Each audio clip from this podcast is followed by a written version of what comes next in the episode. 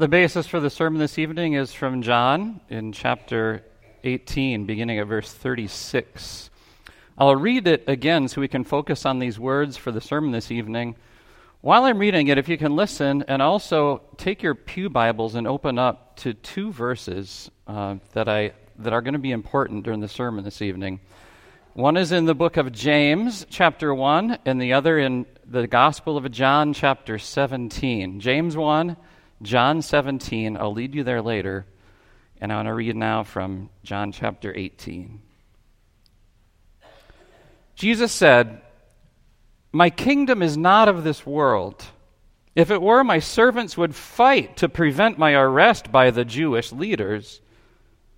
But now my kingdom is from another place. You are a king, then, said Pilate. Jesus answered, You say that I am a king. In fact, the reason I was born and came into the world is to testify to the truth. Everyone on the side of truth listens to me. What is truth? retorted Pilate. With this, he went out again to the Jews gathered there and said, I find no basis for a charge against him, but it is your custom for me to release to you one prisoner at the time of the Passover. Do you want me to release the king of the Jews? They shouted back, No, not him. Give us Barabbas. Now, Barabbas had taken part in an uprising. This is the word of the Lord. There's a very clever TV commercial on the air right now by a car insurance company that wants your business. And it, features two people in the commercial. There's a 16 year old girl who has just received a car of her own to drive. And there's a middle aged businessman who has just come out after a hard day's work to discover that his car in the parking lot has been vandalized. Everything of value has been stripped of it, and it's been left there for junk. What's clever about this commercial is that the commercial juxtaposes those two characters in the commercial and has them saying the exact same words, but with a different person in a different circumstance, they, they have an entirely different meaning. Right? So the girl, What? Are you kidding? The businessman, What? Are you kidding me? Right? The girl, I can't believe this. The, the businessman, I can't believe this. Do you speak the same when there are different circumstances in your life? I mean, would you be the same person when something of value is taken from you? Would you say and think the same things as when something of value is given to you? Nah. No, no. I, if, if you're like me and if I'm like you, um, when life is sweet, your words are sweet. And when life turns sour, your thoughts and your words turn sour. And when people are nice to you, it's, it's well, you're nice to them. And when they're nasty to you, it's, it's pretty quick and easy to be nasty to them. Our, our words depend greatly on our circumstances, and our witness can become cussing and complaining in a time of crisis. I mean, the, what stress and pressure can squeeze out of us at times sounds nothing like what we sound like when our toes are in the sand on the beach on a vacation in paradise. God has something to say about that. This is in James. Go to James in chapter 1, verse 10. Out of the same mouth come praise and cursing. This should not be. Um, here's, here's something incredible about Jesus' faithful witness. I mean, observe him on trial here. And Jesus, the Jesus on trial, sounds just like the Jesus who prayed with his disciples before a meal. He sounds just like the Jesus who sat on a hillside and preached the Sermon on the Mount. He sounds just like the Jesus uh, telling a parable at the dinner party. Jesus is a faithful witness, and he, he, and he doesn't sound different for any of that. Jesus isn't standing before Pilate. I'll get you, buddy. If you lay another finger on me, and I'm going to I'm going to tear you to pieces, and I'm going to bury your body parts in the four corners of the earth, and your family too, and you're all going to rot in hell. No, no, no, no. How can Jesus have it so together when his world is falling apart?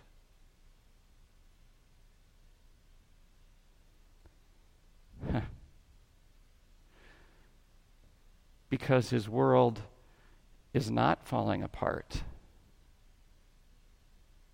it's coming together. Jesus knew exactly why he had come to this earth. Jesus knew the truth. And before Jesus is a witness, before he speaks words, be, before he stands before Pilate, before he teaches, before he prays, before he says parables, before he preaches a Sermon on the Mount, Jesus listens. Jesus spends time with his Father. So, John 17 is the other verse. I think I'll get the right chapter here. John 17, verse 1. A short time earlier, this is what Jesus had prayed Father, the time has come. Glorify your Son, that your Son may glorify you. What does that mean? Go to verse 4. Jesus says, I have brought you glory on earth by completing the work you gave me to do. This, this trial before an earthly king, this, the scourges and, and the lacerations on his flesh, the crown of thorns, the nails on the cross. Father, it's coming together. This is our work. This is our glory time. And Pilate, Pilate thought he was going to tussle with a, with a tyrant king who would retaliate with weapons and a muscular army and, and threats of takeover and terrorism. Pilate found himself standing face to face with the tender Savior King, whose kingdom is not of this world, who doesn't operate by threats and egos who isn't appointed by election or mutiny or monarchy or war, who can never, ever be successfully assassinated. Jesus' witnesses this I am a king. He assures doubtful Pilate of that and nothing can take away his divine rule. No Gentile court, no cry of the crowd, no lame attempt on Pilate's part to substitute him for Barabbas. Nothing can take away the divine rule of the king standing before Pilate, who is no prisoner. The cords bind him, but he is free. The crowds shout, Crucify him. But he is free. The king standing before him is his own words will, will seal his destiny, but not so much. He is free. This is no prisoner. This is the son of the gracious Father who has mercy on sinners and has a plan, and that plan is unfolding before our eyes. This is the faithful witness. And his divine plan is, is mercy and it's, it's grace and it's forgiveness and it's pardon. That puts him standing there free to be crucified, free to die, free to say who he really is, free to, to go to the cross instead of Barabbas. He's no prisoner, he's a king. And kings don't rule unless they're sitting on a throne with might and power. And kings don't rule unless, unless they can back up their words with swords and with armies and with, with something that impacts, that makes an influence. And Jesus' crown is thorns, and his throne is a cross. His witness is faithful, faithful to his Father, faithful to you. I am a king.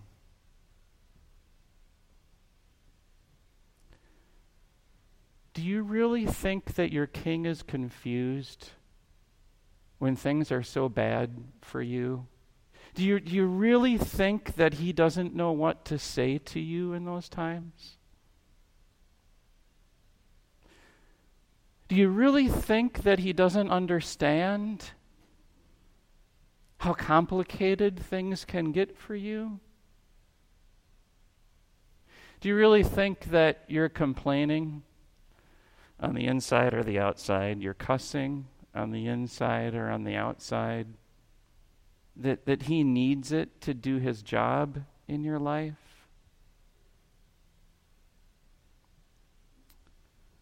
Barabbas was an insurrectionist. He was part of an uprising. He committed murder. Um, I, I, I don't see him really as a church guy, though he'd be welcome in our church. But I don't know. I, I don't know if I could tell you with confidence that Barabbas had ever prayed before. But you got to think when, when the guards hauled him out of prison and of his shackles, and he stood there before the crowd next to Jesus, and Pilate asked those questions. You have to think that Barabbas heard the words and he knew what was going on, and you have to think there in that moment that just perhaps Barabbas, for the first time in his life, he's, he said a prayer. and he did so because he saw the hope. He saw the opportunity. This could get me out. Please, whoever you are, Lord, King of the Jews, Jesus, please, God, if there is one, please. Hmm. And his prayers were answered.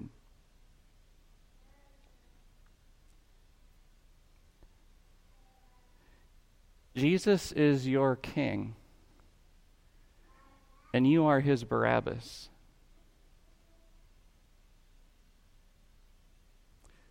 What will you say? Whom will you serve?